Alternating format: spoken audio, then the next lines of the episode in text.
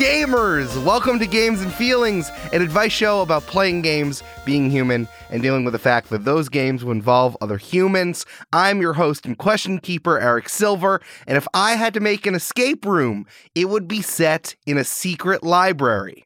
This would either be like a posh leather-bound books one, like a, it's a library in a secret mansion and we're all locked in, Mhm. murder mystery Yep. style, or it would be like a lost library, like an Avatar with the big owl. Oh, You know what I'm talking about? I know which one you mean. Yeah, yeah, yeah. yeah, Not very Big cool. Jim's Avatar, where there's probably a big owl, but an Avatar, the, the last Airbender, where the big Hey, owl. don't let, me, don't get me talking about Big Jim's avatar, okay? I'm extremely vexed about this subject right now, but We're not doing it again. We did it in the last episode. we can't We're do not that again. doing We can't again. do that again. All right, all right. Jasper Cartwright, Hello. Mm-hmm. eternal guest. If you had to design an escape room, where would it be set? Ooh, where would it be set? It would be set. Oh, well, I did a really cool like horror one once, so Hmm. I think I'd want to stick with that, and I'd maybe go with like a Elden Ring, Bloodborne's like type Oh, yeah. setting. So like, but like do some funky stuff. I'm like imagining using like projections and like LED screens to like make it appear like there's huge things like in the room with you, Mm-hmm. stuff like that. I think would be really really cool. So that's what I'm gonna go with. I like a dark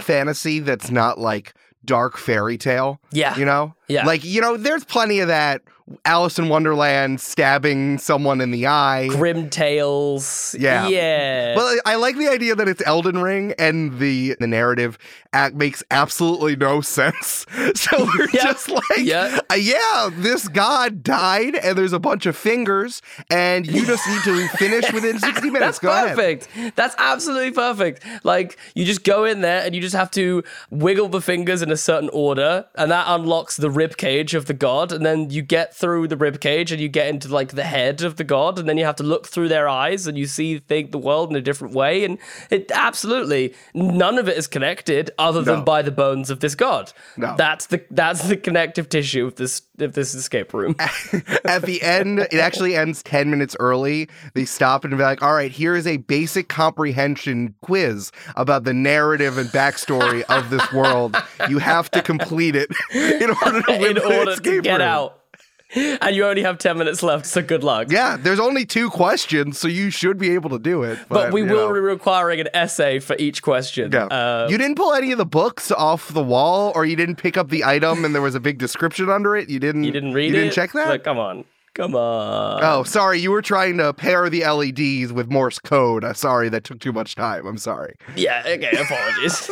That's on us. the soul blinking out of the god's eyes was Morse code, so it took you a long Yeah, time. yeah, yeah, so- yeah, yeah, yeah, exactly. And you have to know Morse code as well. Teach yourself Morse code in the room. Uh, I Jasper, you're joking, but if everyone knew Morse code, escape room artists would have a lot more problems. yeah, it would be tough, I think. Like, especially, I feel like if everyone knew Morse code, do you, the just the way that your brain has to critically uh, work out Morse code, Yeah. I feel like it essentially would make most puzzles in an escape room pretty easy. yeah.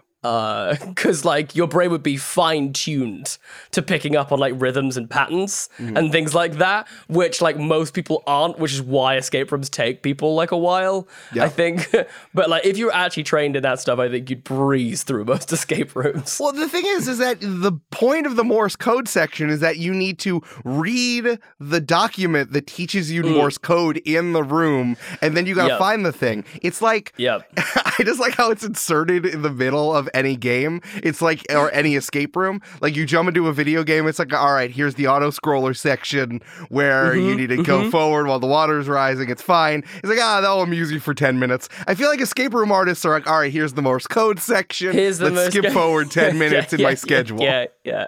And then they're sit there watching the video feed, like, oh, they know Morse code already. Uh oh. Okay. Uh, this is gonna be. This is gonna take them. This is gonna take them like ten minutes. Uh, no. No. Okay. Maybe I'll just. Maybe I'll try and make it harder from the outside. Let's see if I can do that. I can't believe Captain Planet and the escape artists are beating this so well.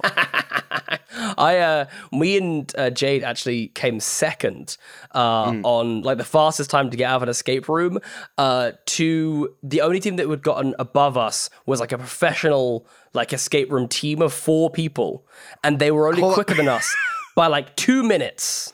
Jasper, I'm raising my hand. Yeah, yeah, I know is an audio please. medium. I'm raising my hand. Uh, oh, sorry, uh, Eric. Oh, hi. Uh, Eric Silver from the Games and Feeling Gazette. Yes. Uh, what the fuck is a professional escape room team?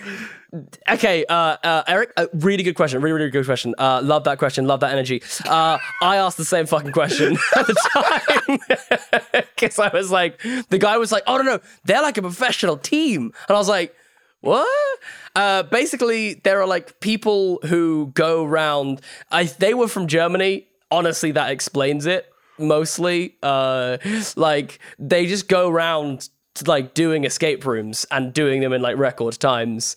And I I don't know for sure in my mind the way I think this works is that the the escape room company probably like hires them to come in and like try and make their games better. Sure, That's how yeah. I imagine this goes down. I don't know that to be a fact. That's the only logical reason that I can imagine for this thing to exist. Yeah. Other than maybe there is like a escape room competition annually. Yeah. Maybe and they're training for that. Maybe that that because like you can't really go to the same places. Like eventually you're gonna do all of them in like a pretty you know. There's not a lot like of escape rooms in a per square mile or whatever. You know what I mean?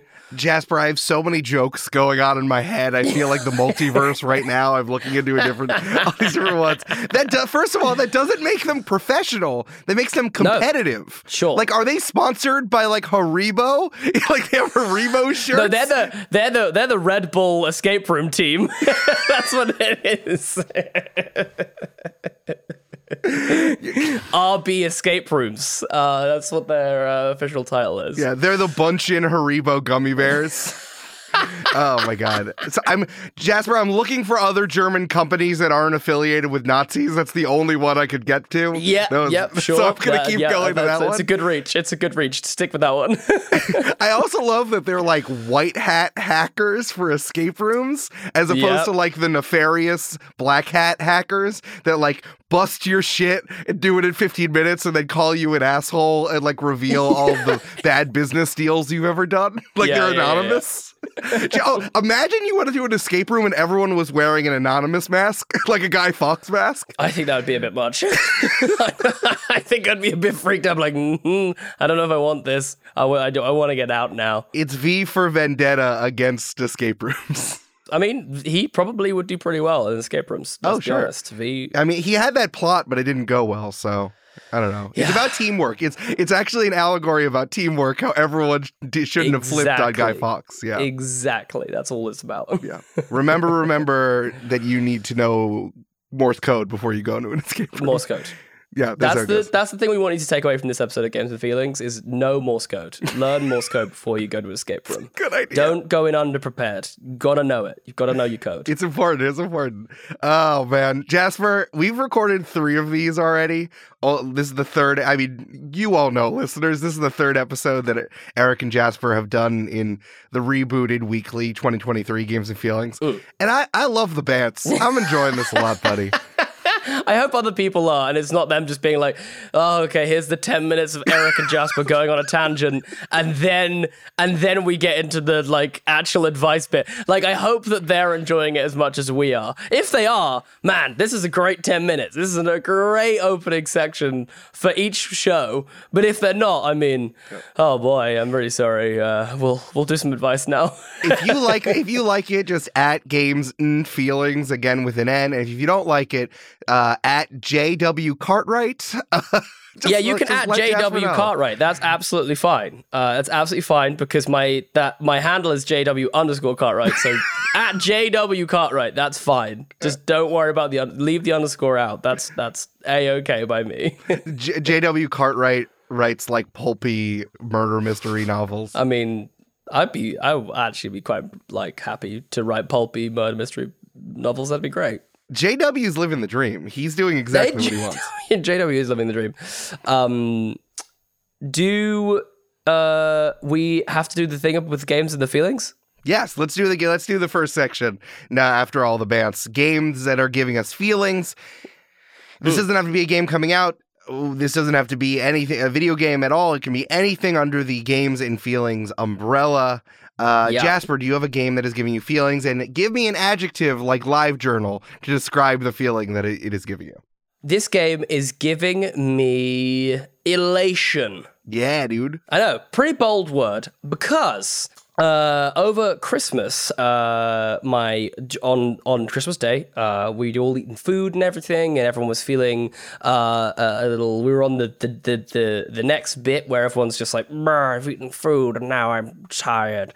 So we decided to do. Uh, I was like, "Hey guys, why don't we play like a kind of like a little bit of a role playing game?" Now this at this point, the whole family was like.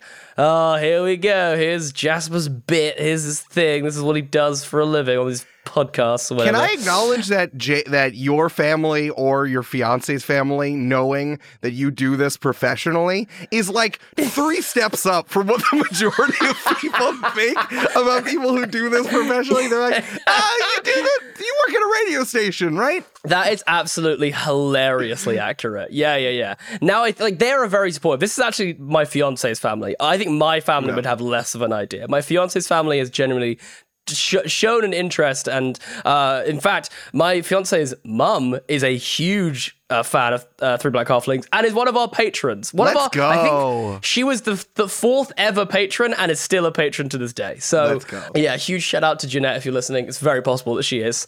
Um, so basically, I was like, uh, "Should we play this game?" And we played uh, Werewolf. Oh, hell yeah. And let me tell you, Eric, we had a blast. People got into it.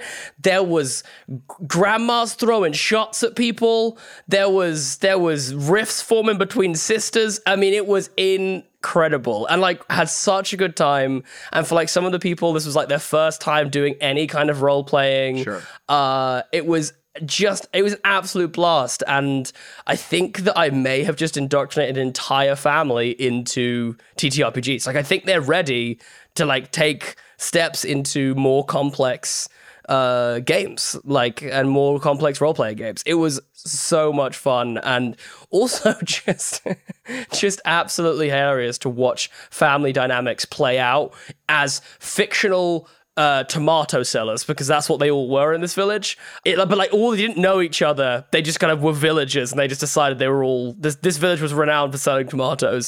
So That's like they were adding layers upon layers. It was incredible. I was going to ask you if they were just like playing themselves, but they already got into No, it. They took the step. No, no, no, no, no. They fully came up with. Uh, we were in Googlesburg was the name of the first village, and like it, it like they were all tomato sellers, and it was, uh, it was honestly, it was impeccable. It was absolutely impeccable. Everyone bought such a game, and it, what was hilarious as well is like you quickly got to understood like who in the family just generally they think is potentially shifty.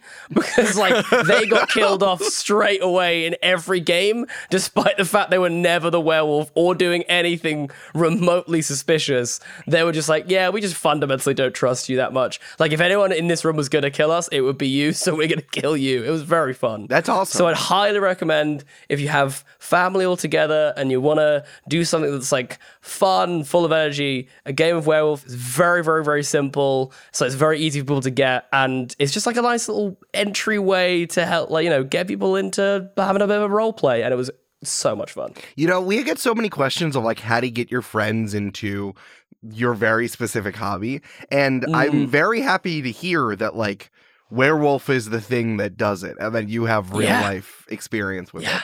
Yeah, and like we even like I was like, oh, we'll play like two games. We ended up playing like six games or something of this, like 'cause they were like that into it. And I was like, by like the fifth and sixth game, I was like, oh, I'll change up the format a bit. I introduced new rules. Yeah, you gave them did you use rolls and stuff? We I introduced a vampire who halfway through the game could pick someone to convert into a vampire. So like halfway through a game, one person that you may think is absolutely a civilian might have just flipped to be a vampire and no one knew.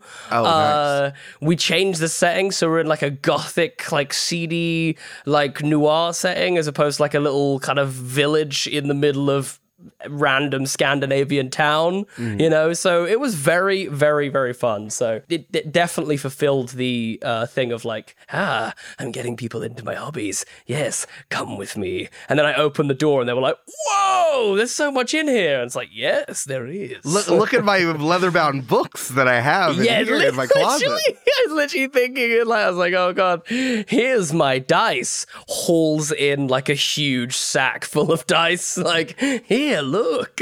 so I have a little modification to this werewolf game. All of you are going to have your own powers, and you roll this dice to establish the power. yes. And someone might be a werewolf, but that's not necessarily a bad thing because that werewolf will get to choose to do whatever they want to do. Whoa! the, the, goal no longer is to figure out who the werewolf is. We're just telling a story. We're just gonna tell a story together, which might involve a werewolf, and it might not. You know, but not. you can all be tomato sellers if you want to. It's fine. yeah, everyone's still tomato sellers, and then we'll go ooh, from ooh. there. Um, yeah. The, a game, the game that's giving me feelings is the game Sports Story that came out recently okay. for the okay. Switch. And the feeling that I have is I feel conflicted. and my, the little emoji of me is really making the mm-hmm. hard thinking face. Uh, there's a mm. question mark in a in a thought bubble above me. Um, so for those of you who don't know, Sport Story is actually the sequel to this game called Golf Story that came out on the Switch. It was put out by the uh, video game developers Sidebar Games. They're an indie studio out of Australia. And something that I've noticed about Australian tech companies in general uh, is that like they're pretty chill. They don't. I, am not saying that they're not like Australia is just as capitalist as any English speaking country there is. What whatever. Uh, but like they're the the tech grind. I don't think has gotten to Australia. They're pre- honestly pretty pretty okay about some things. And Australian will... listeners, you can say that, but that's just what I've gotten from some of these video uh, game uh, yeah. people and and Canva and a lot of other Australian uh, folks. They're a little more chill about their capitalism. I will go ahead and say I have Australian family. That's that's definitely a vibe in Australia. Yeah. Like did they have a they have a, a healthier work life balance on the whole, and they definitely, uh, you know, they have the beach and glorious weather like all the time, and you know, yeah, absolutely, they're just kind of chill. That's great. Yeah, they want to go to Bondi Beach and rip it up. Yeah, absolutely. Exactly. Absolutely. They got surfing to do. yeah. Okay, so this game came out in 2017, Golf Story. I really loved it. It was based on the old Mario Golf RPGs for the Game Boy Color that used to come out. It was basically like really an RPG. Uh, it was like a Pokemon esque, but also there's some golf involved. There was like quests you could go on. There was a full story, and this game really kind of added on to it. And I really love the arcade golf games. I love Mario Golf oh. uh, of all stripes. I, I played uh, Toadstool Tour on GameCube quite a lot, and it's one of my Whoa. favorite games. Yeah. Okay, that's a deep cut, but let's go. Listen, my GameCube was my prized possession. It is in a very nice spot in my apartment. So this game, uh, people have been waiting for Sports Story for years. It was it was basically going to advance. It was a sequel, but also it wasn't just golf. It was like cricket and baseball and tennis and all this other stuff. And there's a lot of wacky stuff that happens in Golf Story. Like there's fishing. I, I, can't even explain how wacky it gets with the golf in, in this in this game, but it's not just golf. It's it's all these different types of sports. So this game was supposed to come out in 2020. It was delayed multiple years. No one knew when it was coming out.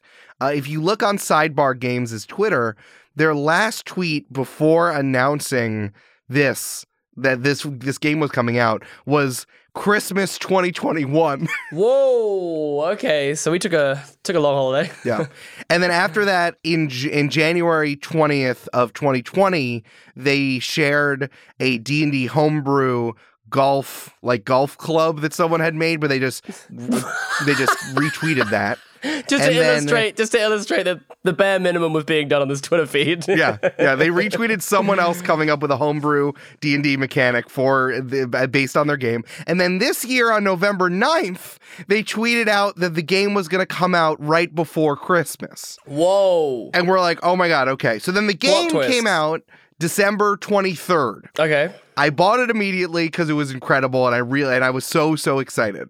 Immediately, people started playing and this game was a mess.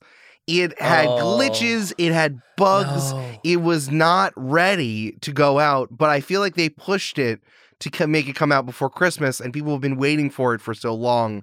It felt like they they made it might have felt pressure to put it out right? Mm. So I, I kind of pushed through a lot of the bugs. There was a lot of like there wasn't a lot of direction in it. It was a lot like, hey, go see this person to go find it. And then, of course, there's like no arrow. We don't know where the person is. You just got to Oh, like run yikes. around the world to figure Oh it out. man, just keep going up to every NPC, clicking on them to see what their name is. Like, Yes. oh boy, yeah, okay. And like the worlds are not small. They're not they're not small at all. So you got to run around and you got to find this person and figure out where they are.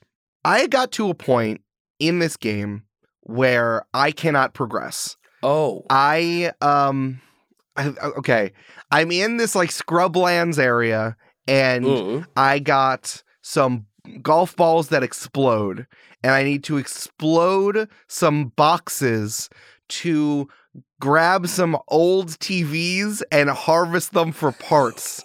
And I have to throw them into a recycling bin. Jasper, this is a great game. It's a great game. this sound. This is the most Australian sounding thing I've ever heard of in my life. It's really wacky. Their their sense of humor is incredibly wacky. I really like it.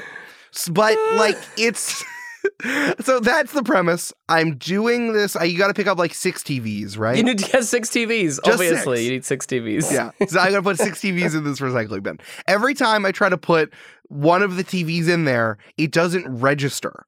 Like it glitches out and it then goes like if you do something wrong or you run into an object while you're carrying the TV, it basically it resets to its original point, right? But every time I try Oh. to throw the TV into the recycling bin, it doesn't go.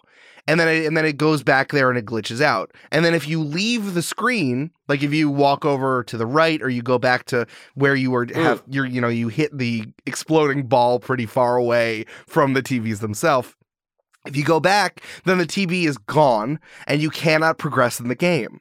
So I'm Oh, pretty far in the game. I put a lot of hours into it right around Christmas. And listen, we're recording this pretty a few weeks early from when you're listening to it. I hope that there's a patch to the game. They said on December 24th that they're working on a patch, but it hasn't come out yet because it's December 29th. Obviously, they had no one's they're not going to work over Christmas. And also, Nintendo is notoriously slow about approving patches because of the black box that is the Oh. Nintendo Corporation. Yeah. So it's like people, I don't, I haven't not seen anyone else run into this bug. I've frequently been on the subreddit that has popped up about this, but people keep complaining about game breaking bugs that exist. And like, I'm conflicted because I'm excited about this game. I want these people to succeed. I know that they're talented and I love everything that they're doing, but it wasn't ready. And, but they might have felt pressured to put it out. And it's not like this was Scarlet and Violet Pokemon, which was a garbage mess and they have all the money in a world. I know they're an indie team, but it's like, Mm-hmm. I always want people to put things out when they're ready. But at Yes. the same time, I was tired of waiting for the game. So I, I understand why they felt the way that they did to put it out as quick right now, right before Christmas, when people are sitting on their hands. And if they're an indie like team and stuff, it's quite possible that they were under like pressure financially to like Yes. actually get some revenue coming in and all of that kind of stuff. Like if they've been working on this just relentlessly and there's no you know, if the studio's like, hey, there's no more money coming in, like either you release it or you know, you're gonna have to shut up shop or something. Like it's rough. I think it's kind of rough. Oh man, I feel sad. I think that you're right. Like I could absolutely get past pretty much every bug, but if I can't get further in the game, are you enjoying the game? Like, is the game well made outside of these bugs? Like, is it fulfilling everything you wanted it to be outside of the bugs? Or is there still stuff to be desired there as well? I think that they made this game, they really wanted to blow out Golf Story. They wanted it to feel huge and big. And it definitely feels bigger. But like it feels like too well while they were doing that, they didn't concentrate as much about shining it to make sure it feels good. For example, in a golf game, you know, you're it's it's all about timing, right? You hit the Mm, mm. you, you the the little The cursor then the goes to the yeah. left and then it comes Mm. back to the right and you got to hit it in Mhm. both the places, right? Yeah. But yeah, like yeah. there's some glitching there where it doesn't feel super precise. So it doesn't feel good. And there are some times with like Mm. loading and other things where it doesn't you know when you're playing a video game and you're like, I don't like this. Something about this icky. doesn't feel good. Yeah. Yeah. Yeah. That's yeah, what that's what I'm you getting from them. exactly So it's like I like the game and they definitely blow it out. I really love the writing, but like there's some grammatical mistakes in the video game too. Like there's there's a lot of stuff like this and I just don't know how to feel. Um, I Yeah. really hope by the time that this episode comes out, a patch is gone and maybe I'll finish the game. And if that is the case, I'll hop back in here and give an update. But for now, I mean, yeah, I totally get it. Jasper, the game Golf Story came out in September 2017.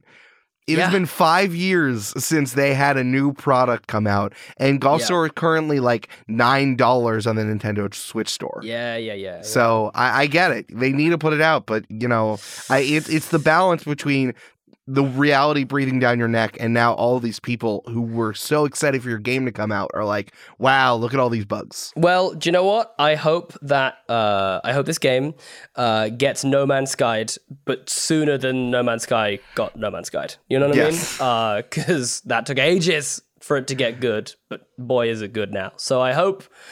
I hope and I pray that there is improvements coming because yeah, it's sad. It is really sad. And I understand why you're conflicted. I completely understand why you're conflicted. I want to tell you that your feelings are justified, Eric. Hey, th- games that are giving us feelings is about us, so I really It's appreciate you making me It's about better. us counseling each other through difficult times such as this. Just like adv- all advice columns are actually about the advice giver Oh, when you yeah. think about it. I mean, actually, that's probably more accurate than it should be. that no, statement true. is definitely more accurate than it should be. All right, Jasper, do you want to do some questions? uh, yes, please. Okay, let's do some questions. As always, submit your questions at gamesandfeelings.com slash questions. We read them on the show. Uh, you can give whatever name you like, uh, but we are also probably going to come up with a, a Sleepless in Seattle style advice Yes. columnist name for you as well. I was Mhm. really interested in this one because it, it ties together. it- it's a question we talk about quite a lot, but there's a fun twist on it uh, for this one. Mm.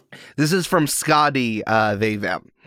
I do medieval recreation and will be teaching a class on ancient board games at an upcoming event. Whoa, starting strong. Incredible. My question is Do you have any advice for teaching a group of people to play a new game they have likely never heard before? The games are simple, but I will be introducing and teaching four to six new games in an hour with an extra hour for people to just hang out and play. I will have written rules as well as walk through the games visually, but I want to make sure I can cater to all learning types. Whoa. Okay, first of all, huge props. Five to six games in an hour? Impressive.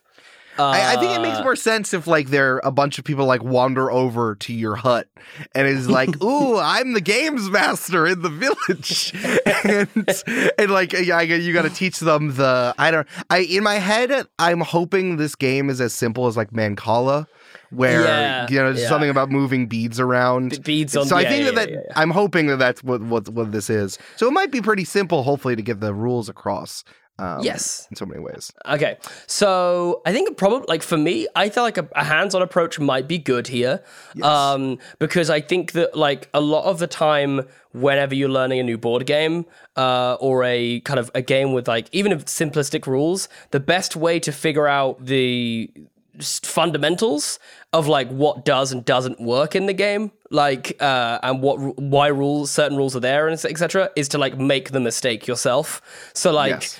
If you can if there's a way that you can have these games like set up on tables in front of people so they can kind of be like as you're talking about it be like in a pair like having a go. Do you know what i mean? And being like oh hmm. okay that doesn't go in that bit because it just doesn't work or whatever. Like for me if you have that as an option i feel like you're probably going to cover most of the like uh learning and like types you know what i mean? I think that because if you're visual you can just watch the you know uh, if it's oral you can just listen. If it's if you're more tactile like me then i can kind of have my hand on the thing and be and kind of have a get a sense of the game uh, under my fingertips. Uh, i think that will probably uh, be quite good. And then, then i think generally just uh, try not to be like too nerdy with it because i've definitely done this before where i'll be like oh and like get really excited and start teaching you about the history of this ancient game and go on for like five minutes by which point I people have completely lost the thread of the thing that I was trying to teach them about in that moment. So like try and be super concise because I know what we nerds are like and we get very hyped about stuff. Get hyped about that in the second hour. Like in the second hour when everyone's just chilling out, hanging out, playing some games, uh, th- then you can go around to the table and being like, by the way, in the 1800s, uh, the king of France played this game and lost, and that's actually why the revolution started, or whatever it is. You know what I mean?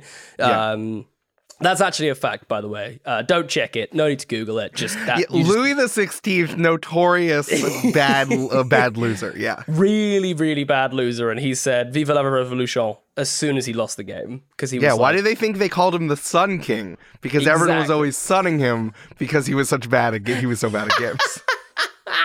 hilarious. That's a history joke. Look that you guys go on Wikipedia, look that up, and then come back and tell me that's funny. That's pretty good. yeah, Uh, no, I 100% agree with you. I think that's a really good thing, especially because this is medieval recreation and you could be throwing history facts at people. Do it after they're already invested, Yes. I think is a really interesting thing. Yep. Here's my idea here. Um, that I think, do you watch um, any of the various Gordon Ramsay cooking competition shows? of course. He's Yeah. a national icon. The national icon. So whether we're talking Yeah. about Hell's Kitchen or MasterChef or any of the derivatives of MasterChef afterwards, mm. Gordon Ramsay is really good at this in that he teaches people, especially for MasterChef, where they're they're with uh, amateur chefs, mm, right? Mm-mm-mm. An episode comes up where Gordon Ramsay's like, "All right, I'm going to teach you how to fillet a fish," and people are like, "Oh no, I don't know how to do that." And then he goes up and there's a a giant whopping fish So so big, like truly, the fish is huge. the largest tuna you've seen in your entire life. And then he methodically takes it apart. He's like everyone has pen and paper and writes down like and follows along as he shows the steps of how to fillet the fish. And then at the end, there are all these parts of the filleted fish. And then he's like, "All right, your challenge." And just imagine I'm doing a great Gordon Ramsay right yeah, now. yeah, yeah, I am. Your challenge is to now fillet a fish and then make some sort of fish, two fish dishes out of the fish you just filleted Yeah. Mm-hmm, in all the parts, right? And like, there's no excuse because he very much went through all this stuff. So now he can hold you to a high standard. Sure. And if your standard here is them having fun, then that is a pretty high standard for them to get it. So my recommendation would be would be try to stage the game in front of them Mm-hmm, mm-hmm. like have one up at the front that everyone watches you play against yourself Yep. or against maybe an assistant that is like set up for not for winning but for you to do all of the parts of the of the game, All the different moves or whatever it is, like yeah, right yeah, all the moves so that's visual and then they can go and they'll have their own games in the other places with like laminated how to play the game in bullets Mm. next to it Mm. as well yeah.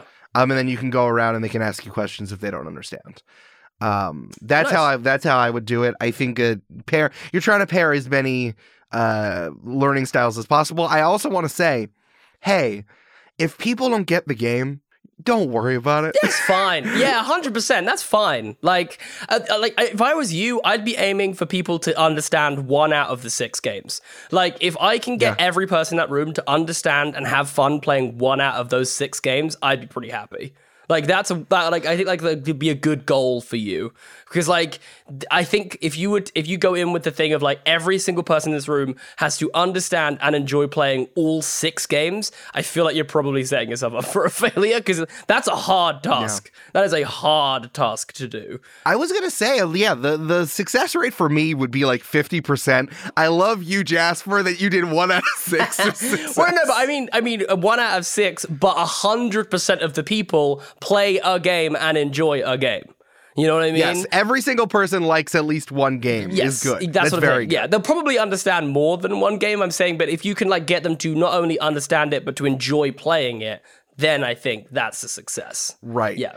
If at the end, every you ask everyone what their favorite game was, and everyone enthusiastically has a favorite, you did a good job. Yes. Yes, absolutely. And if everyone enthusiastically says one or two of the games, then you've probably saved yourself a bunch of the times, a bunch of time next time you do this thing, because you because you'll realize that like three of them just aren't hitting right. Yeah. It's like, oh, this game was when there was no uh, entertainment stimulation at all, so people thought yeah, that this this, was this was during the dark ages. This game was made like it was just throwing like pebbles at a wall or something, and like that's all we did. You know what? This game doesn't really hit as much unless you use a human skull.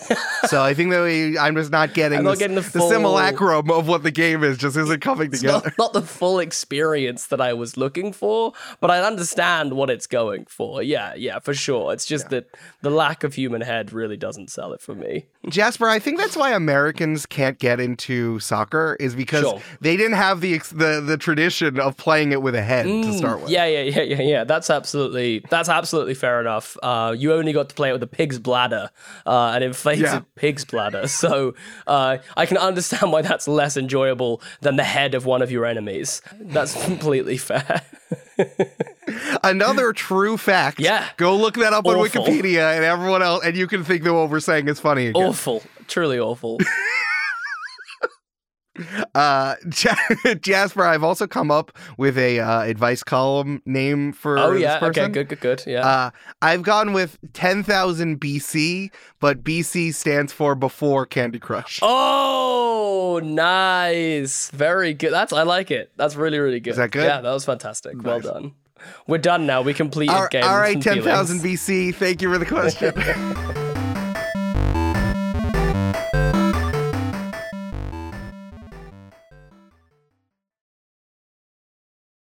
Hey, it's Eric, and I picked up some snacks for games and feelings.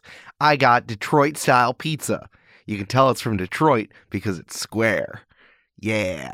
It's also very delicious. I really like Detroit style. You get this amount of crust you want. It's like brownie, but pizza is the best way for me to describe it. And I mean that appreciatively. I think all of you should be a part of the Patreon at patreon.com slash games and feelings, just like our newest patrons, Breon Harping and Becca Tizzard. And Megan Moon has upgraded to the highest tier, so she is a producer level patron, just like Polly Burge and Kelsey Duffy, who intentionally put language into their open gaming license so it can never be revoked. Going weekly is a big deal. Bring Jasper on is a big deal. So I'm so appreciative to all of you who are part of the Patreon and giving money directly to creators. Jasper is also sharing in the money that he, the episodes that he's on. So you are supporting multiple creators here, not just me. Uh, maybe I should set like a big goal to once we get like a hundred patrons or something. Okay, if we get a hundred patrons, I will go to the United Kingdom and I will bother Jasper at his house and I will film it something just for patrons. How's that sound? If you want that to happen, I need a hundred of you to become patrons at patreon.com slash games and feelings. You should check out the other shows that are part of the Multitude Podcast Collective, just like the Queer Movie Podcast, which is a queer movie watch party hosted by Rowan Ellis and Jazza John. Join them as they research and rate their way through the queer film canon, one genre at a time, from rom coms to slashers, contemporary art house cinema to black and white classics. Queer Movie Podcast is a celebration of all things gay. There's five A's in the copy. I want to make sure I get that on the silver screen. They actually recently just did Knives Out because of the. I guess it's not like fanon or headcanon if Rian Johnson says it and Daniel Craig believes it. But since Benoit Blanc is gay and Hugh Grant is his probably his husband, if not his butler slash husband, uh, it still counts. And they just did an episode on it, which is great. And I think there's a Peach related gay movie that's coming out, if I know their socials correctly. New episodes out every other Thursday. Go check it out. We are sponsored today by Brilliant.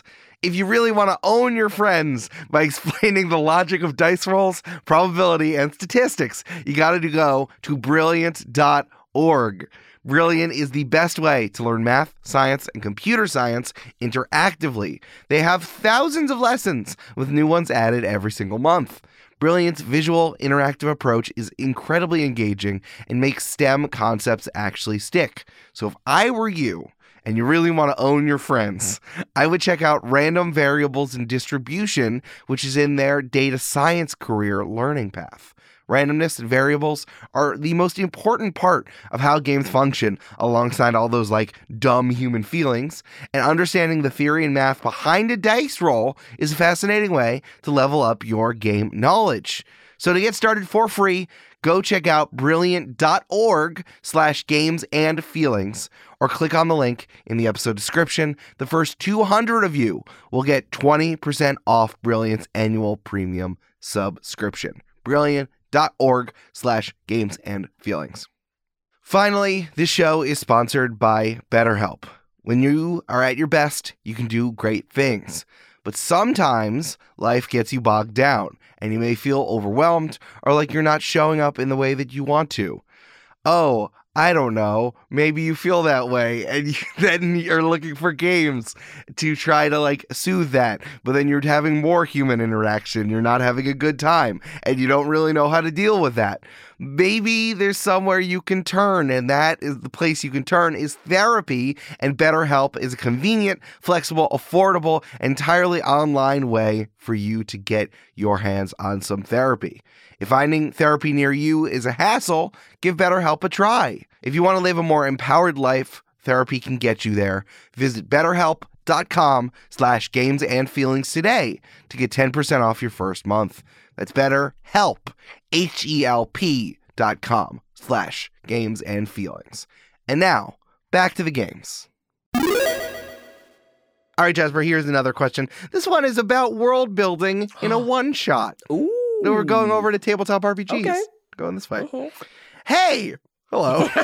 Whoa! It's an Hi! Jeez, that's enthu- so Ah. enthusiastic the way you wrote that "hey" down. I mean, Eric had no choice but to but to give it the beans.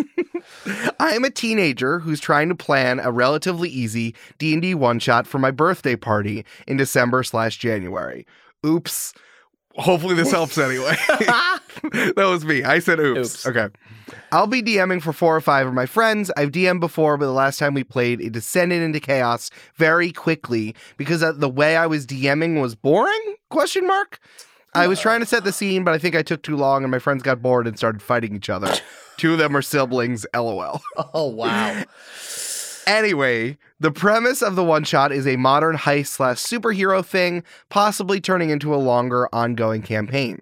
Any tips on successfully world building but not being boring? And then they say some nice stuff about me. It's, it's fine. Ah, Uh, this is from Magbert, they, them. okay, okay, Magbert, they them. I understand your conundrums here.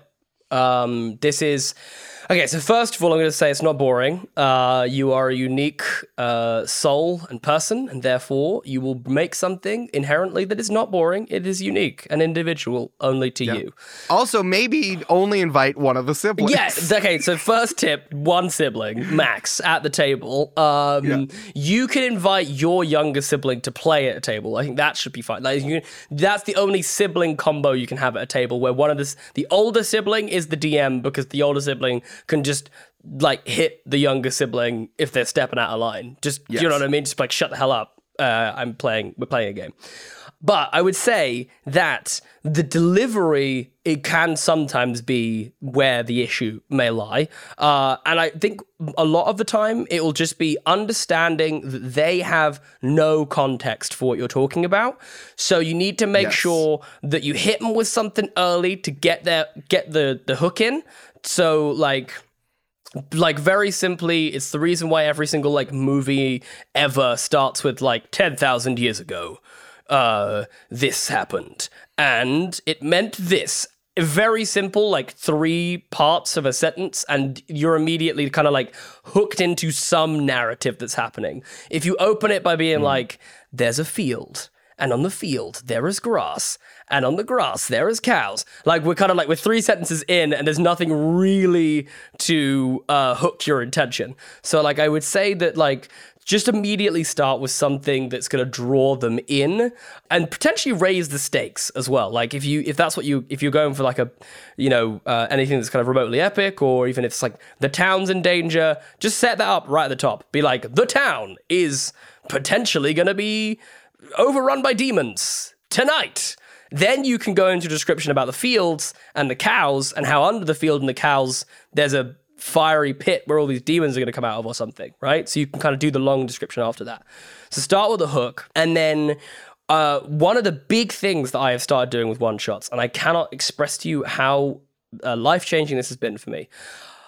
Let's say you have like a four hour time slot, roughly, to play your one shot spend one hour of that four hours world building and creating characters with as a team as like a group discussion mm. so that you kind of like have the opportunity to be like okay who's your character what do they think of that character? Try and say something positive about one of the other characters at the table. Do stuff like that. Ask them, what sort of stuff do you want to see in the world? What sort of stuff do you like seeing? What sort of, you know, because then basically what's going to happen is they're going to give you a bunch of material that they find interesting and they're really excited about.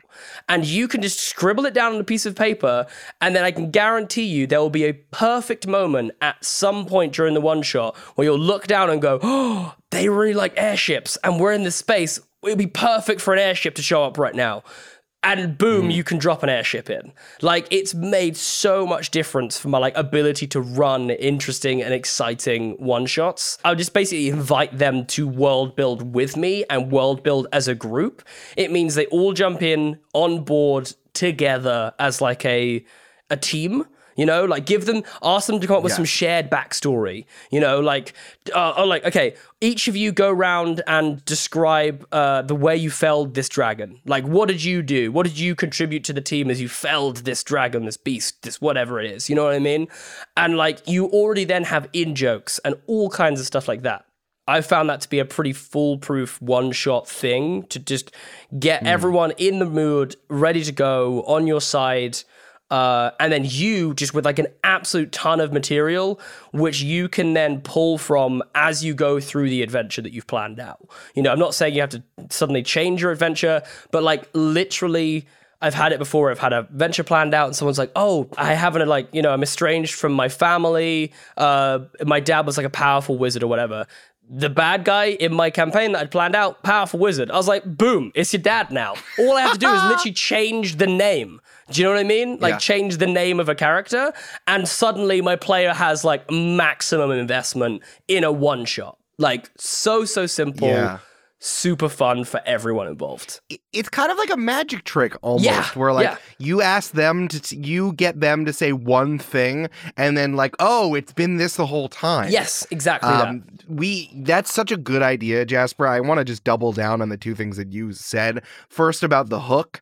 I want to particularly lean on action movies like you did uh, particularly because this is about a heist you might know the do you know the the movie the town Oh yeah, uh, with Ben starring Affleck. Ben Affleck? Yes, yeah, Yeah. yeah, yeah. so for if you don't know, it's it's an incredible heist movie and crime movie, and it's all set in like Southie Boston Mm-hmm. with like the working class uh, area of Boston, and the title card comes up and says the highest number per capita of bank robbers comes from like six square blocks in Charlestown, Boston. Yep. and, and then the story is all about these people. So like, holy shit, regardless of whether or not this fact is true, Yeah, I have yeah, no yeah, idea. But Who what cares? a good introduction. Yeah, yeah, yeah, yeah. Tabletop RPGs are really interesting in that they're trying to evoke something that you get from a different medium, but you're playing it. Mm, yes. And I think if you identify what that is, then you can use the elements of, of that media to help you. Dungeons and Dragons usually you should use action movies and fantasy movies. Yes. Like what what about Lord the Lord of the Rings movies do you feel um, pulled by? And then you can use those tricks, but you describe it in words instead of visually, right? Um, so definitely lean on action movies, especially if you're doing a heist here. I think it's a really good idea. Mm. Explain. I think if you're worried about your world building getting too expansive and boring, quote unquote, which it's not because two siblings were fighting, it's it's Yeah. not. Just get concise. Tell them Yeah, only yeah. what they need to know. and then make them work for the rest. Like leave Yes. the rest in a chest somewhere and let them discover it. Like let them uncover the little nuggets. And you can do you can even do the DM face. I do this, this this I do this all the time where like the, uh, like they'll roll a nat 20 to get a piece of information out of someone and I'll do the DM face, which I'll I'll do for Eric now, but I'll describe what I'm doing. It's effectively where I look all kind of like oh man, you got me kind of face. And it makes the players think, yes, like we did it. We like we caught him. We didn't he didn't expect this. I knew that you were gonna do this. I had this information teed up, but it makes you feel empowered and like you're winning at the game. So like don't give Yeah. them all the information. Leave it like breadcrumbs. It doesn't matter what order they find out in. You don't have to be J.R.R. Tolkien don't be J.R.R. Tolkien. Be you. Be awesome. And then, like, they'll discover little, little, little breadcrumbs of story, and they'll love it. They will lap up all of the story. Whereas if you give them it all in like a, you know, big monologue at the beginning, people absolutely will probably zone out. Yeah. Just don't do too much. Just do a little bit. I also want to recommend um in Furious 7 from the Fast and Furious movies. The- If if this is a heist thing or it's superhero y, you could pull this. It's a if it's superhero y, there's also like some shadowy organization. Kurt Russell played Mr. Nobody, who was like a deep state CIA guy who gave all the exposition, and he was also Kurt Russell and fun and interesting and wearing a suit. So like make a fun NPC, but just get them out of the way very quickly Yeah. and just dump all the like shadowy you got to steal something from a shadowy organization give someone who defected who need these people to get stolen blah blah blah you're in Yeah. yeah you got to have the hook the hook is important Yes, 100%. what was the second thing you said i just want to remember Oh, i wanted to double down on It was it just uh, about having basically taking the first hour of whatever time you have to effectively world Yes. build and party build uh, together. Have like a little questionnaire of like, what have you never seen before? What have you never done before in D and D? Uh, What does your character want? That's a big one. I get like a lot. It's like That's a good one. What does your like it, your character wants one thing in the whole world? Because then again, the simplest carrot you'll ever dangle in front of a character. I also tend to get them to do this one in secret because what I'll say is like, Yeah. say you then come up to me, Eric, and you're like, oh, I really want to be, I want to own this like one diamond. It's like the biggest diamond in the world. Like halfway through this mission, we're we're doing this heist together. We've got the mission in front of us. It's all going well, and then I describe, oh yeah, to your left, you see this huge diamond through a door. Every other player is like, okay, fine, huge diamond, whatever. And that character then is like, I have a moral conundrum now. Like I'm actually invested and I'm like, where do I go? What do I do? It's so much fun. That might be interesting to say publicly though i think secrets are for more advanced Hmm. Sure, players saying that publicly fair. so Yeah, everyone yeah, yeah, yeah, knows i think is helpful so everyone gets what they want um, the questionnaire is really interesting especially like some people do this um, so that everyone remembers each other's names Yes. like takes a, a note card and folds it over and like write your name on it and your class so that people can talk to each other in that name but also i think having pieces of paper where everyone goes around and answers a survey which is like hi this is my character name this is my class or like even if you want it to be even more basic this is what i'm good at or this is my superhero power like these are the themes that i'm getting that i'm getting at here. Um, and then you say what do i want the most? And then i always like coming up with a table of questions. Mm. so it's like all right player a turn to the player to your left roll on this table and answer this question and then that's how you two are tied together Yes. and it's usually like you two have met before on a previous heist did it go well or did it not go well exactly. Yeah. or then another question would be like, you two know each other. You do you two know each other uh, outside of superheroing? Do you know each other's secret identity? What happened? And then like, but that ties character B and C together, mhm. and then C and D, and then D and A. So you there are at least two bonds there going forward, which I think always helps. Yeah, you want to make sure that your players are invested in their characters and your world. And again, it's a magic trick. It's Yes. it's this is no different than teaching. It takes a lot of, or parenting. Yeah. this takes a lot of work Yeah. to make someone think that they're they they came up with it in their imagination, Mhm. but it, you can do it because they don't know what you know. Yes, and like I just say that the the number one stumbling block with D, I find when I see DMs running one shots or when I hear stories about people like running one shots is that they treat it like a main campaign session. Yeah. where players have been playing for like. I don't know, like 60 hours, you know, as this character. So, yeah, they're hella invested emotionally in this character by that point because they've spent so long with them. With a one shot, they don't have that, you don't have that luxury. And so, unless they're like experienced TTRPG players, they're unlikely to be that invested straight away. So, this is just a surefire way of getting them invested early on uh, because you hmm. don't have that much time to you know get them invested and for them to spend with their characters. So you can give them like giving them this backstory and the shared backstory is is a really simple like eric said magic trick basically. Because they will then be like oh man yeah we've got so much history. We've done so much stuff together. And like now when we get into it i don't want to fight you. I want to make sure that we're you know doing the right thing going in the right direction. We're fighting the right bad guys whatever it may be you know Yes, exactly. That they they're on their own thing. It's not like they're doing your one shot. uh-huh That's always the issue. yeah Um, because again, if you dump too much exposition, they'll think like, "Oh, I got to listen to my friend say all of this stuff." if Mhm. if you have you know, I know they're your friends, but everyone feels that way a little bit. Like, you know, Mm. it's like I'm going to sit here and have someone read me their novel, I guess, you know.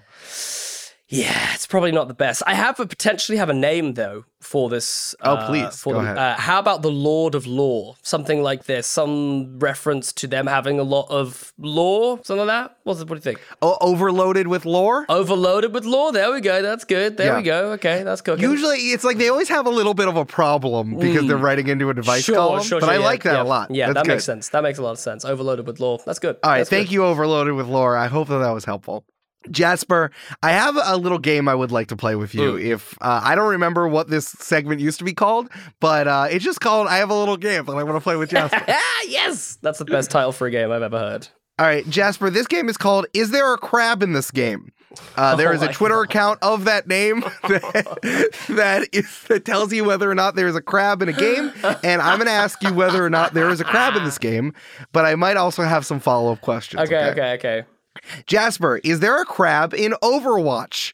The uh the very famous uh shooter that had a lot of mhm. characters in it Yeah. and people wrote fan fiction about it and then Overwatch 2 came out and it was the same as Overwatch. Is there a crab Is in Overwatch crab slash in Overwatch 2? Overwatch. Can I ask a follow up question, or do I? Is it just Sure. straight up yes or no? Okay. Does like mechanical crab like things count, or are we talking like straight up organic crab? Um no crab like things, yeah. I'm gonna say yes. Yes, there is a crab in Overwatch. Get in. There is a skin for the character Wrecking Ball, who is a hamster in a ball. Follow up question What occasion was this skin released for? A crab skin? It was a crab skin. Why? What what was the reason that they gave it? Out? What was the reason that they gave it out? Uh, like uh, like spring break, like summer holidays. Good question. No, it was Christmas of this year. what? Why a crab? Grant Jasper, you get one point. That's hilarious. Why? That makes no sense. Jasper, is there a crab in Stardew Valley? Stardew Valley, the game where you do a lot of farming and there's a lot, a lot, a lot of stuff in that game. Surely then, yes. Jasper, there is a crab in Stardew Valley, Come correct? on, two and oh. But follow up question Okay. Does Stardew Valley have forest spirits that have taken up residence in a broken down community center? yes, it's way too obscure. yep, to they're called. Junimos. There's a lot of shit in this game. Jasper, was- you got two points. You're up to three points. Okay, come on. I'm feeling good. I'm feeling good. Let's go. Let's go. Here we go. Jasper, is there a crab in Mario Paints, the 1992 SNES game where you just paint stuff? It- uh, like a does a painting of a crab count? Uh, yeah. Then fuck yeah, there's definitely a crab in there. Yep, there's a crab. Yes! There's an under the sea thing you can paint that has a crab in it. Yes! Follow up question Jasper, do you consider Mario Paint to be a game? Uh, no, it's an experience. it's just you're just painting. It's like you're literally doing the exact. It's just you are painting. That's it. Interesting. Jasper does not think that Mario Paint is a game. Thank you for telling me your thoughts. You get two points. You're up to five points. Come on. Jasper, does Fall Guys have a crab in it? Fall Guys, the series of uh, mini games where you're a little bean and you run around. Yeah. Is there a crab in Fall Guys? I'm gonna say no. Jasper, there is a crab in Fall Guys. Yes. No! You there are actually two crabs in Fall Guys. One you can have a little crab friend, but there is a costume of a crab that you can wear. From what theme or IP does this costume come from? Overwatch. No, it's not Overwatch. Jasper, there was a SpongeBob SquarePants oh, pack Oh where you can na- where you can be Mr. Krabs. No points. You no points for Jasper, No but you're still at points. five points. All right, Jasper, is there a crab in MultiVersus? MultiVersus is the game where they put all the Warner Brothers IP and smoosh it into a fighting game. Okay, Is there okay. a crab in There is a crab in there, Eric. There's a crab in there. Jasper, there's no crab in MultiVersus. Fuck! No! My powers are waning! Ah! Ah! I started moving. I think the problem is I started moving forwards and backwards. That's the problem. I need to, I need to think side laterally. side. I need to think laterally here. Now, Jasper, is there a crab in the in the 1994 SNES platformer Lester the Unlikely? no. Jasper, there is a crab in Oh, Lester the! Unlikely. this is terrible. Here's a follow up question Mhm. Is the plot of Lester the Unlikely about uh, the smallest crab on the beach who has to defeat a sea witch who has captured all of his friends? I really hope not, because otherwise the people who heard my first answer to this question are going to be really disappointed with me. No, this is not the plot. Do you want to hear the plot of Lester Oh the my Unlikely? god, what's the plot? A teenage boy named Lester, who is, quote, kind of geeky and, quote, kind of sleepy, bought an issue of a comic book. He was reading it while walking on a dock, and then he fell asleep next to a cargo crate lying next to a ship. He and the cargo crate were loaded onto the ship, but the ship then got hijacked by pirates who scuttled it. Lester luckily found a life jacket and swam towards the nearest island. Lester must then find his way home by exploring the island and avoiding enemies, one of which is a crab. Whoa. you play as a nerdy, sleepy teenager. That's just he's just like on an island having to survive. I'm kind of Yeah, here for yeah. it. I You I play as to go- just a 15 year old nerdy white kid. I think I just it. need to go play that game right now. All right, we're back from three days where Jasper beat Lester the Unlikely. Woo. We're back well, that still was playing. Is there a crab in this game? wild ride, guys. Uh, it is giving me feelings. Let me tell you. All right, Jasper, we are nearing the end here. Okay, Let's talk on. about Sonic Frontiers, the new 3D Sonic game. Is Okay. there a crab in Sonic Forces? Yes. Yes, you're correct. There is a crab in the fishing mini game where Big the Cat is just hanging out. Follow up question: How? What the fuck do you feel about Big the Cat? Uncomfortable.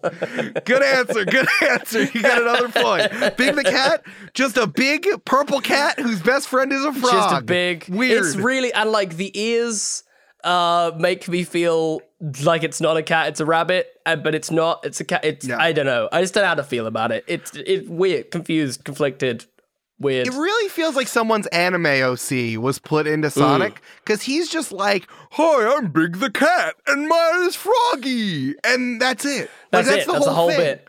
That's the whole. Like they didn't have to kit and caboodle. justify putting a fishing minigame in Sonic. They could have just done it. Yeah. yeah. All right, Jasper, this is your final question of is there a crab in this game? Did you notice how many of the questions I asked had a crab in it? Uh, how many questions did you ask? I asked 7 questions. Did you notice how many of these the answer was yes, there is a crab? Five. It was 6 out of 7, but you never noticed the pattern. the answer for all of them it was yes except for MultiVersus. right. Yeah. Yeah. That's correct. That is correct. So you only oh, I need to give you points for the last yeah. one. I think that put you up to seven or nine. Let's go with nine. Let's go with nine. Let's go with nine. It's yeah. nine, It's yeah. less middling. Yeah, it was a little less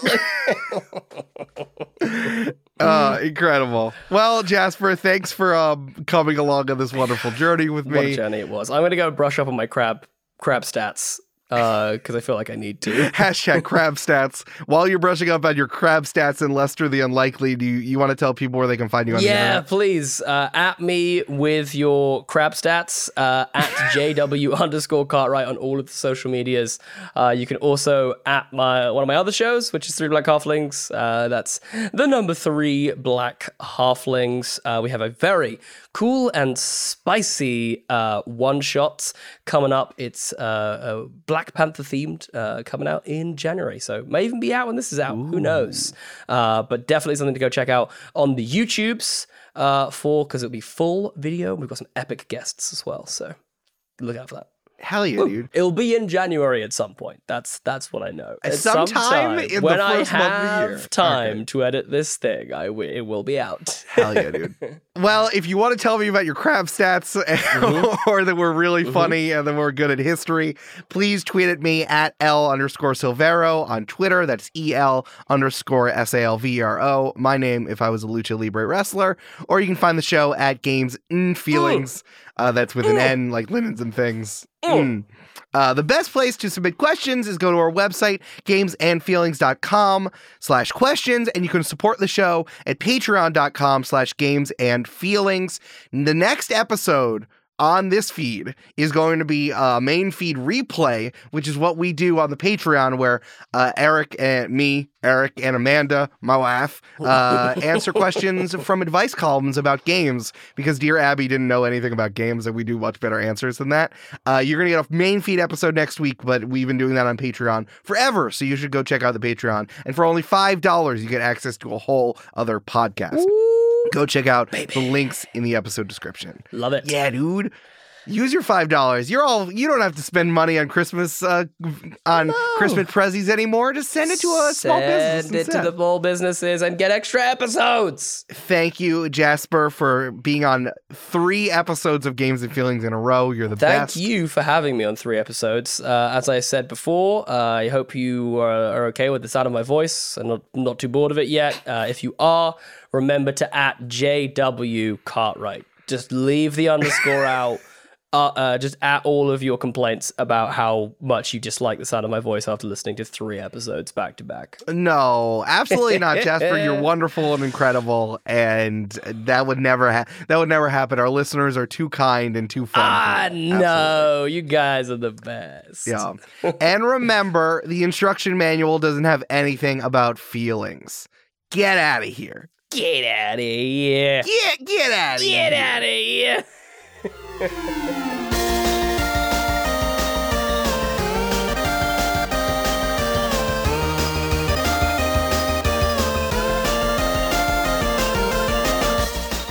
Games and Feelings is produced by Eric Silver and edited and mixed by Mischa Stanton. The theme music is Return to French Toast Castle by Jeff Brice, and the art was created by Jessica Boyd. Find transcripts for this episode and all episodes at our website, gamesandfeelings.com. Until next time, press X to enjoy the podcast.